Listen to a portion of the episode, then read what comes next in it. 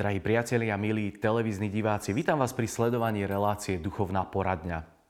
Táto relácia je už 23. v poradí a budeme sa v nej venovať hriechu a Božiemu slovu. Chcel by som sa na začiatok s vami spolu modliť, aby naozaj tento čas bol takým časom toho, aby sme duchovne rástli, aby Pán Boh tak sa dotýkal nášho vnútra a nás posúval práve v tom, aby sme ešte viac mohli na tejto zemi odzrkadlovať jeho slávu, jeho dobrotu a žiť lásku, ktorou on sám je. Nebeský Otec, prosím ťa o požehnanie pre tento čas, pre každého jedného z nás, aby sme stále viac mali takú túžbu podobať sa Tebe. V našom myslení, v našom správaní, aj v našom konaní. Daj, aby náš motív života bol stále viac láska, aby sme stále viac zápasili za Teba a za Tvoje kráľovstvo, lebo Ty si Boh, ktorý žije a kráľuje na veky vekov. Amen.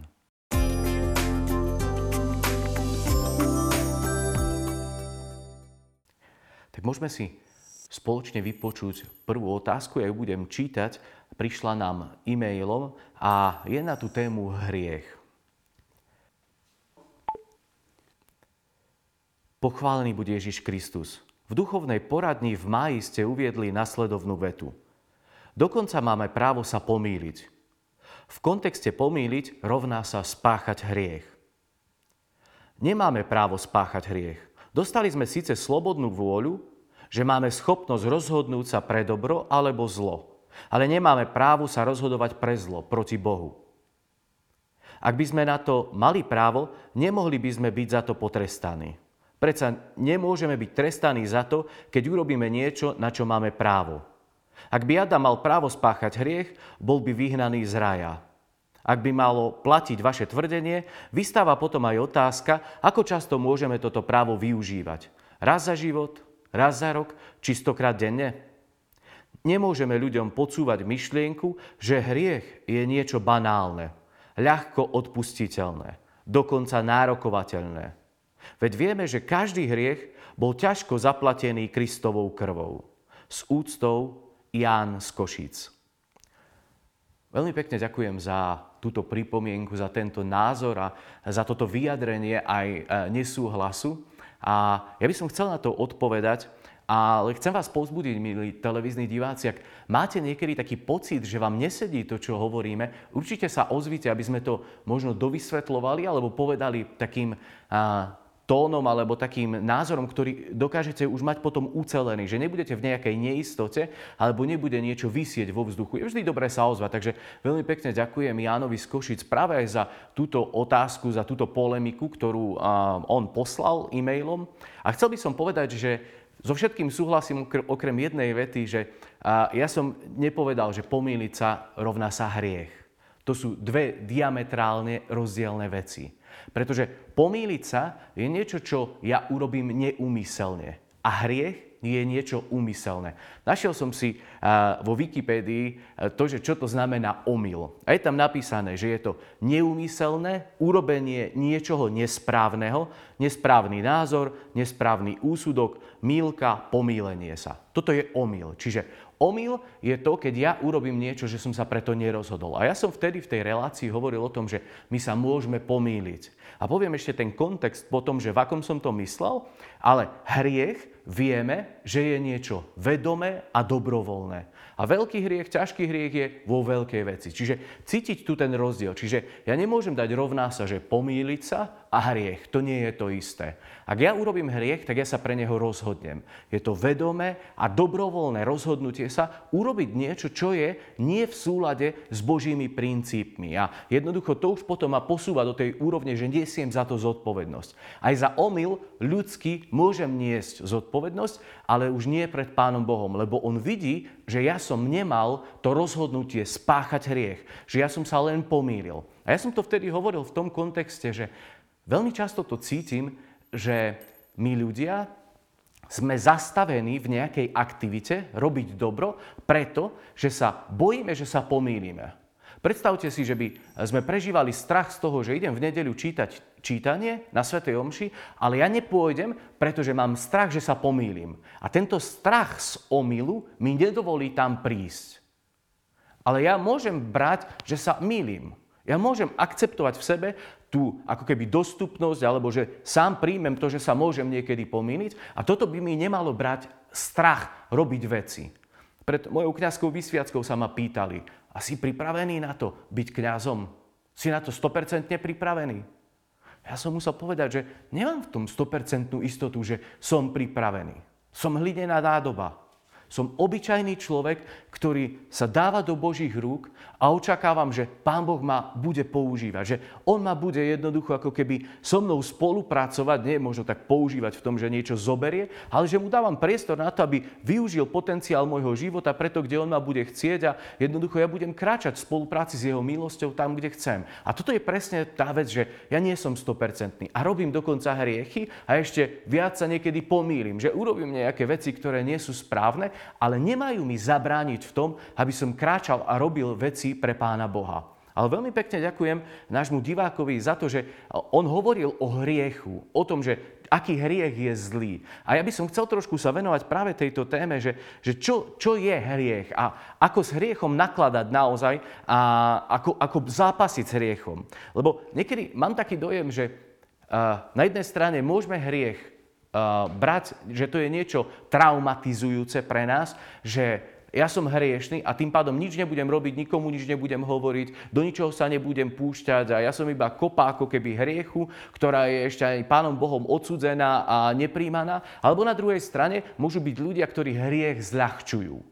Že začneme mať takú oveľ, oveľa väčšiu toleranciu, možno aj ako ke, kedy, kedy niekedy dávno bolo zvykom, že OK, tak niekto urobil hriech, tak sme videli, bolo to možno verejný hriech, robil sa z toho poká, pokánia, bol možno vystavený na, na taký pranier, ale dnes ako keby sme urobili takú väčšiu toleranciu, že niekto robí hriech a my to berieme ako niečo, čo je... Mm, normálne, je to súčasť dnešného života a my ako kresťania nesmieme urobiť to, že budeme tolerovať hriech. Hriech je naozaj niečo, čo Jan napísal tu, že je niečo, čo je veľmi zlé, čo uráža Boha, čo je niečo, kde my prestávame ako keby kráčať v tej línii, kde On sám nás pozýva. A teraz chcel by som povedať, že čo vlastne hriech je. Aby sme to mali tak zadefinované. Povedali sme si viac o tom omyle, o pomílení sa, ale aby sme vedeli, že čo je hriech, že čo to s nami robí.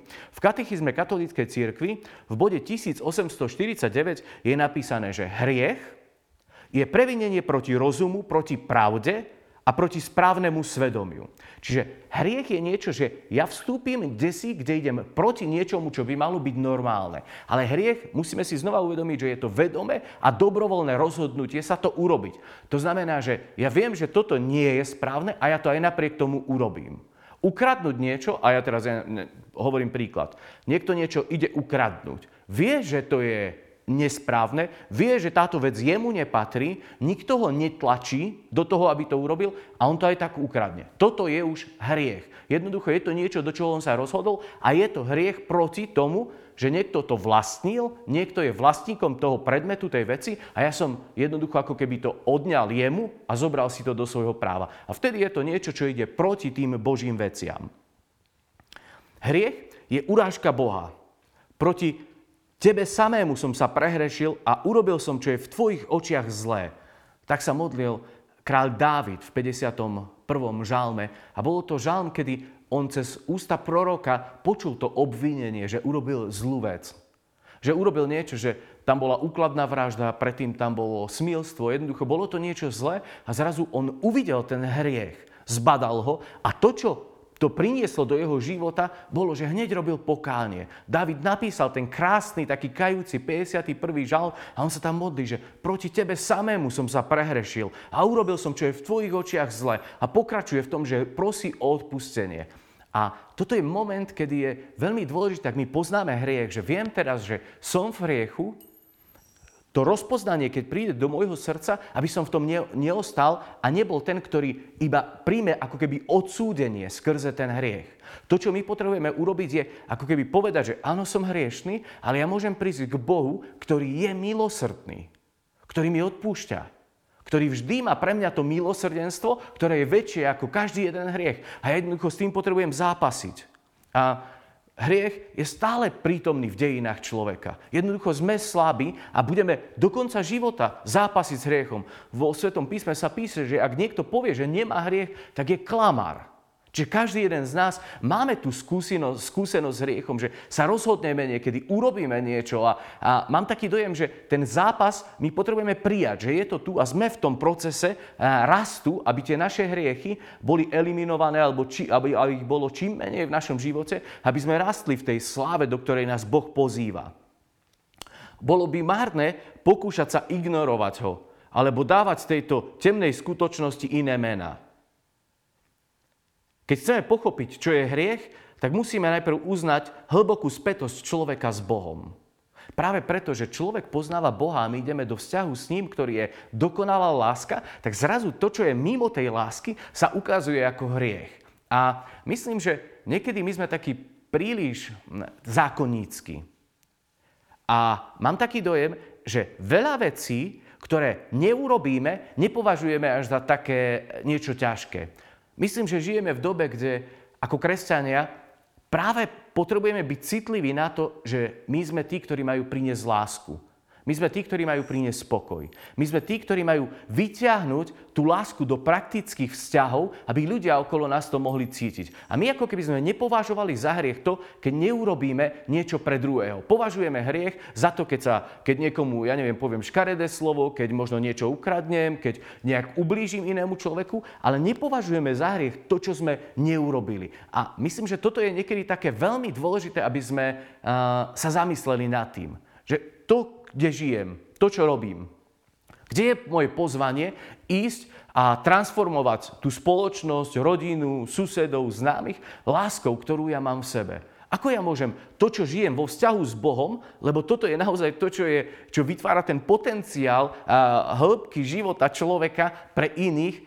Zo vzťahu s Bohom čerpáme tú milosť ako ja toto môžem urobiť, že pôjdem ďalej. A, a preto to aj hovorím, že my potrebujeme o tom rozmýšľať. Čo každý jeden z nás možno nerobíme a mali by sme robiť a, a, a ísť do toho, že hľadať tú našu otvorenosť a možno sílu a možno aj cez že sa niekedy pomýlime, vystúpiť zo seba a možno zniesť to riziko. Svetý Otec veľmi často hovorí o tom, že, že sme prestali byť ochotní niesť nejaké riziko.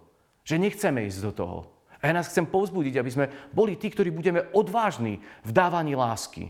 Ktorí budeme tí, ktorí prekročíme tie limity, v ktorých sme možno boli. A Svetý Otec v jednej svojej homílii hovorí práve vo vzťahu aj k hriechu a k tomu, aby sme poznali ten hriech, že potrebujeme jednoducho byť pravdiví. A on hovorí, že uh, uh, hovorí zo Žalmu 95, že, kde, kde je uvedené, že čujte dnes jeho hlas, nezatvrdzujte svoje srdcia.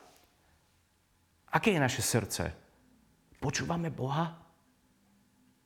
Sme takí jemní, že teraz necháme ten jeho hlas prúdiť do nášho vnútra a podľa toho sa aj správať. A Svetý Otec hovorí, že Pán sa nám takto neustále prihovára a s otcovskou jemnosťou nám hovorí. Vráťte sa ku mne celým srdcom, lebo som milosrdný a milostivý. Ale keď je srdce zatvrdené, toto nepochopí.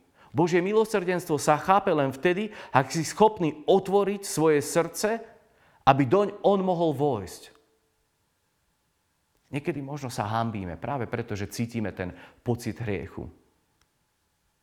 Možno sa hambíme za to, že teraz Boh by mal vojsť do môjho vnútra takého, aký je. A viete čo? To je jeho túžba. Boh to chce urobiť. On chce prichádzať k nám. On chce vstúpiť do tvojho vnútra. On neprišiel k tým, ktorí sú svetí a dobrí. Ja som ešte takých nestretol. A už niektorých ľudí, ktorých som stretol, sú už vyhlásení za svetých, ale to je iné. Ale medzi nami, ktorí sme tu, Jednoducho sme tu, tí, ktorí sú hriešnici. Sme v procese te, te, toho kráčania do svetosti. A preto Boh prichádza k nám, keď sme hriešní a uznám si, že som hriešný, že mám e, tú potrebu rásť, tak On prichádza, lebo On prichádza na pomoc slabým. A On chce svoju sílu ukázať práve cez nás, slabých ľudí. A my potrebujeme do toho vstupovať. A Svetý Otec ešte pokračuje a hovorí, zástupy žasli a verili v Ježiša. Mali otvorené srdce, nedokonalé, hriešne, ale otvorené. Často teológovia s uzavretým postojom hľadajú nejaké vysvetlenia, aby ako keby nemohli pochopiť Ježišovo posolstvo. On prirovnáva trošku teológov ku farizejom, ktorí ako keby videli len určitý zákon, mali svoje princípy, uh, videli seba ako dokonalých a oni ako keby tí ostatní boli uh, takí lúzri. A pápež pokračuje. A toto je ten príbeh. Príbeh zhynutej vernosti. Príbeh zatvorených srdc, ktoré nenechajú vstúpiť Božie milosrdenstvo, keď zabudli na slovo odpustenie. Odpust mi, pane, Jednoducho preto, že sa necítia byť hriešnikmi, cítia sa byť sudcami iných. A ja verím, že my nie sme tí, ktorí by sme chceli len súdiť. Že my sme tí, ktorí chceme nechať to Božie milosrdenstvo prúdiť do našich srdc, aby nás pretvorilo. Aby sme boli tí, ktorí budú zápasiť proti hriechu, aj tým, že výjdu s láskou pre iných. Tak nás len chcem povzbudiť a ďakujem ešte raz Jánovi za túto otázku a verím, že aj možno toto vysvetlenie bolo také dostačujúce práve preto, aby sme uchopili to, že čo je hriech a čo je omyl alebo pomílenie sa v našom živote.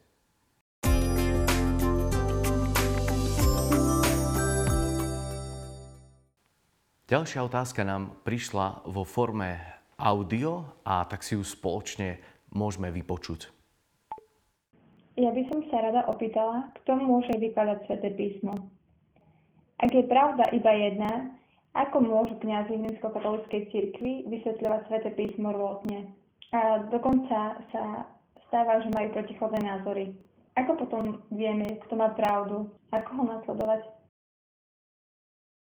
Ďakujem veľmi pekne aj za túto otázku a asi by som najprv išiel k tej druhej časti a potom sa vrátil ku Svetému písmu a k tomu, čo ono samé pre nás je. A možno len taký pohľad, že každý kňaz je aj človek ovplyvňuje nás veľmi veľa vecí, tak ako každého jedného z vás. A, pre niekoho, ja neviem, keď sa pozriete von oknom, vidíte, že dnes je krásne počasie a pre niekto, niekto si povie, no mohlo by byť aj krajšie. Ja vidím ešte tie obláčiky, alebo ja neviem čo. A sú to dva rôzne pohľady a nechcem týmto zľahčovať ani nejak ospravedlňovať, ale my kňazi tiež môžeme na niektoré veci dať e, taký ako keby a, väčší väčšiu pozornosť a na niektoré menšiu. A niekto to môže zase opačne urobiť, ale vždy je také dôležité ako vnímať celý ten kontext toho, čo kňaz hovorí a verím, že žiadny kňaz nebude hovoriť a pozbudzovať ľudí, aby robili hriech, aby robili zlo, aby jednoducho si nevšímali to pozvanie ku konaniu dobrá, k životu v láske. Čiže vždy treba hľadať aj ten celý kontext. Niekedy ľudia tak vytrhnú jednu vetu z úst kňaza a potom na ňu sa postavia a potom si hovoria, ja neviem, že on to také povedal, že že buďme možno aj e, takí milosrdní, buďte milosrdní k nám, že, že my sme tiež niekedy takí obyčajní a, a niekedy možno povieme, až potom si uvedomíme, že, oh, že ľudia to mohli aj tak pochopiť, že nemuselo to byť celkom uh, dobre uchopené ľuďmi alebo počuté ľuďmi. A, no. a možno keď máte niekedy takú otázku, že sa vám zdá, že to bolo niečo uh, také uh, nepriateľné pre vás, tak choďte sa opýtať. A, a pán Farár alebo pán Kaplan, a jak ste to mysleli? Že to mi celkom nesedí. Že, že, a potom je to také dobré, že ideme naozaj v takej pravde a nežijeme v nejakých omyloch alebo v nejakých domienkach alebo v nejakom domýšľaní. Že vždy je dobré radšej sa opýtať pýtať, ako potom, ja neviem, odsúdiť alebo ohovárať, alebo to nejak roznášať, že urobme možno ten krok. Ale chcel by som sa vrátiť teraz e, k tomu, že Sveté písmo, že čo to pre nás je a, a ako s ním žiť. A kto si raz mi povedal, že Sveté písmo, že Biblia je ako taká baňa na zlato. Ak chceme to zlato z tej bane vydolovať, tak my tam potrebujeme ísť a potrebujeme kopať, aby sme to zlato vyťahli. A veľmi veľa ľudí má doma sväté písmo, ale nečíta ho. Nezoberieme ho do ruky. A máme zlatú baňu, máme ako keby poklad, z ktorého my môžeme žiť z ktorého môžeme čerpať, ale nechávame to tak. Nezaoberáme sa tým. A potom to zlato, o to zlato, ktoré by sme mohli mať v tom duchovnom pohľade, sme ochudobnení. A potom nám to môže chýbať práve v tej takej vnútornej duchovnej síle, aby sme prekročili určité limity a možno sa vyhli niektorým veciam. Pretože Svete písmo je niečo, čo nám Boh dal k dispozícii, aby budovalo naše vnútro. Aby to posilňovalo nášho ducha. A vtedy, keď náš duch je posilnený aj cez Svete písmo, aj cez sviatosti, cez modlitbu, jednoducho cez rôzne veci, ale hovoríme teraz o Svetom písme, keď náš duch, naše vnútro je posilnené, lebo je živené Božím slovom, tak ja vtedy dostávam sílu v zápase s tým hriechom. A ja môžem prísť do toho momentu, že možno ste už veľakrát padli v nejakom hriechu, možno veľakrát ste už urobili niektoré zlé veci a sa spovedáte. Možno je to pravidelné, možno je to stále sa opakujúce niečo a vy si hovoríte, že jak to, že to nefunguje, jak to, že to neviem prekonať, jak to, že na to nemám sílu. A presne tu je odpoveď, že my keď žijeme a, a bojujeme telesnými silami, tak proti hriechu a proti tým pokušeniam nevieme to pretlačiť. Ale keď my sme posilnení v duchu, čo Božie slovo spôsobuje, že ono sa dotýka nášho vnútra, jednoducho náš duch rastie, tak vtedy príde moment, kedy on narastie tak, že pretlačí, premôže to pokušenie a zrazu my potom už sa nesprávame ako telesní ľudia, že my sa správame ako duchovní. Hej, keď sme duchovní, tak nesplňame žiadosti tela. Ale keď je náš duch slabý, tak my splňame žiadosti tela a jednoducho žijeme pod vládou tela. A toto je ten rozpor. A Božie slovo je obrovským nástrojom práve v tom, aby my sme mohli rásť. Práve v tom, aby náš duchovný život sa stával takým stále viac silnejším a viditeľnejším pre tento svet. V katechizme katolíckej církvy v bode 102 je napísané, že Boh všetkými slovami svätého písma hovorí iba jedno slovo. Svoje jediné slovo, v ktorom vyslovuje celého seba. Pamätajte, že vo všetkých písmach sa rozvíja jediné Božie slovo a cez mnohé ústa svetopiscov zaznieva jediné slovo. A keďže je na počiatku Bohom, u Boha nepotrebuje slabiky, lebo je mimo času.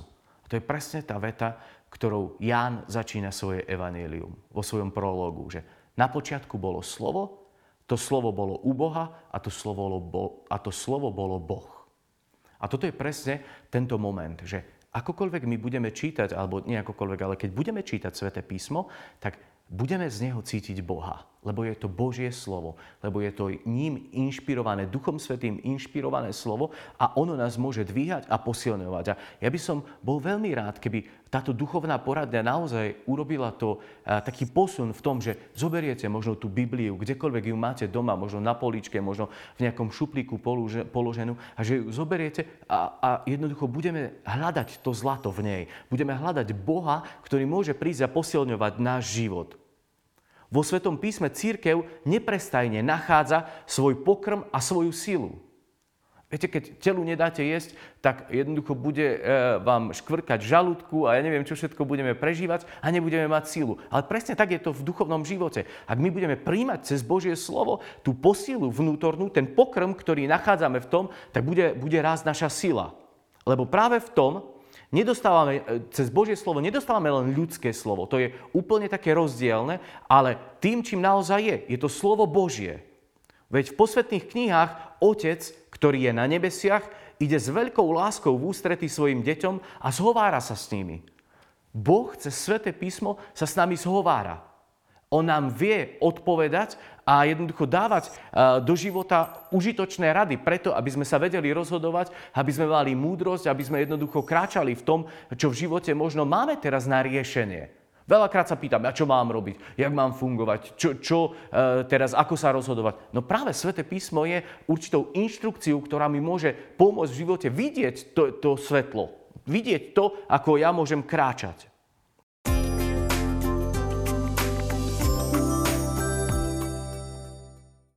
Katechizme katolíckej cirkvi v bode 108 je napísané, že kresťanská viera nie je však náboženstvom knihy, ale kresťanstvo je náboženstvom Božieho slova. To, čo my žijeme, má byť inšpirované, posilňované, premienané jeho slovom. A niekedy to nechávame naozaj tak na boku a neprichádza to k nám. Aby slova písma nezostali ako keby mŕtvou literou, je potrebné, aby nám Ježiš Kristus, väčšie slovo, živého Boha, skrze Ducha Svetého otvoril mysel, že by sme porozumeli písmu. Ak my chceme naozaj užitočne čítať Božie slovo, vždy je dobre pozvať Ducha Svetého práve do toho momentu, aby On nám osvetloval písmo, aby nám horelo srdce, aby jednoducho my sme ho chápali v tom správnom, v správnom pohľade a v tom, ako to bolo napísané. Viete, že niekedy môžeme sa pomýliť, môžeme to nejak inak chápať, ale nie vtedy, ak je Duch Svetý prítomný s nami a On nám pomáha uchopiť tú, to čítanie Svetého písma naozaj v tom, aby to bolo živé v našom, v našom živote, aby to nebola mŕtva litera, tak ako tu čítame, ale aby to bolo niečo inšpirujúce, živé. A to, ako môžeme vykladať, pre správny výklad písma treba dávať pozor na to, čo mali ľudskí autory v úmysle naozaj povedať. Čo oni chceli v tom globále, v tom liste alebo v tej kapitole povedať, aby sme nevytrhávali niekedy len nejakú vetičku, ktorá mi práve pasuje a, a ňou ešte budeme aj sa ohradzovať alebo na iných útočiť. A čo nám chcel Boh ich slovami skutočne zjaviť? Ako Boh cesto môže ku mne prehovoriť do môjho života. A možno posledná vec k tomu je krásny bod 133 v katechizme katolíckej cirkvi. Církev veľmi naliehavo a osobitným spôsobom vyzýva všetkých veriacich v Krista, aby častým čítaním svätého písma nadobudli vznešenosť poznania Krista Ježiša. Lebo nepoznať písmo znamená nepoznať Krista. Milí priatelia, drahí bratia a sestry, chcem vás povzbudiť práve v tom, aby sme sa nenechali ochudobniť možno našou lenivosťou a možno tým, že zabudáme žiť z Božieho slova. Ale aby sme sa nechali oživiť, aby sme naozaj boli takými autentickými a živými kresťanmi, ktorí budú svedčiť o Ježišovi Kristovi, ktorý je náš Pán. Tak nám všetkým prajem, aby sme rástli v našom duchovnom živote a boli naozaj svetlom v tomto svete. Ďakujem, že ste boli s nami aj pri tejto relácii Duchovná poradňa. Teším sa na budúce.